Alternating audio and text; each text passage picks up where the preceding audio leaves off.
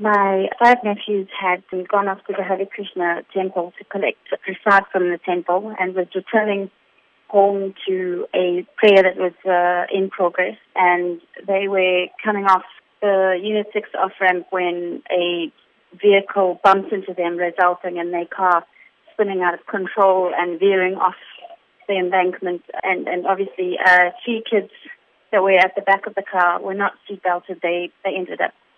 Um, flying out the vehicle. And we understand one life was tragically lost. My nephew, age 15, he was the youngest in the vehicle.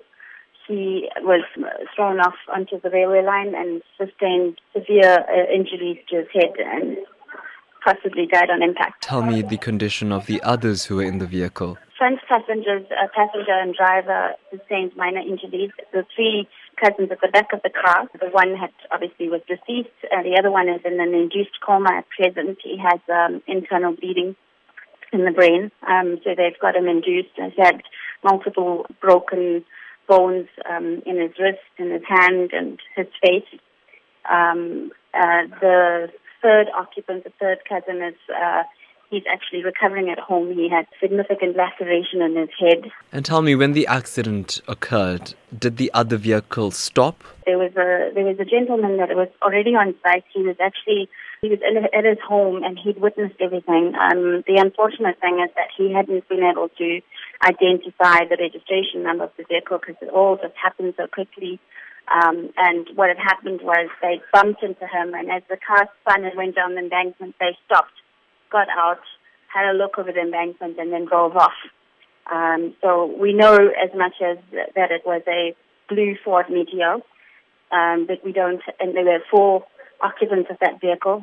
Has a case been opened with police or any law authority? Um, the police have opened. They were all on site. Uh, we haven't. The kids have not made a statement as yet. They've just been incredibly trauma- traumatized. Um, we we had the funeral on Monday, so we're just dealing with, you know, youngsters really that are, you know, emotionally affected by this. So we have not been able to get a statement issued or bring forward the, the witness that, that spoke to us. So we're hoping to conclude that over the weekend. And that said, I know you want some sort of justice. We want to, you know, have justice served on the the driver of that vehicle who, you know, callously bumped into this car, whether it was deliberately done or by negligence, I'm not sure.